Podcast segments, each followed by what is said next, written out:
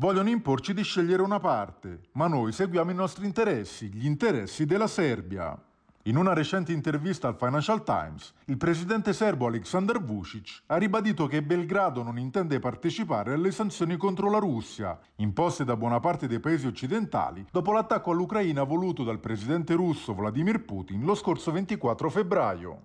Anche dopo l'invasione russa, Vucic, rieletto trionfalmente al primo turno nelle presidenziali dello scorso 3 aprile, insiste nella sua politica di complicato equilibrismo tra Occidente e Russia. Una scelta che con l'inasprirsi della guerra diventa però sempre più complicata.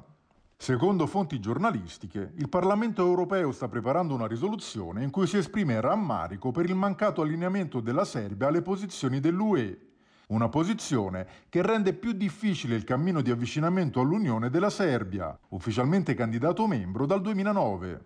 Le tensioni a livello internazionale si sono inevitabilmente riflesse sull'opinione pubblica serba e secondo un recente sondaggio, per la prima volta negli ultimi anni i sostenitori dell'adesione all'UE sarebbero in minoranza nel paese. Nonostante il prezzo da pagare, però, la Serbia non volta le spalle a Mosca. Negli ultimi decenni, infatti, la Russia è stato e resta il principale sostenitore della Serbia sulla questione spinosa del Kosovo. Dall'altra persistono motivazioni squisitamente economiche, visto che la Serbia è largamente dipendente dalle forniture energetiche russe.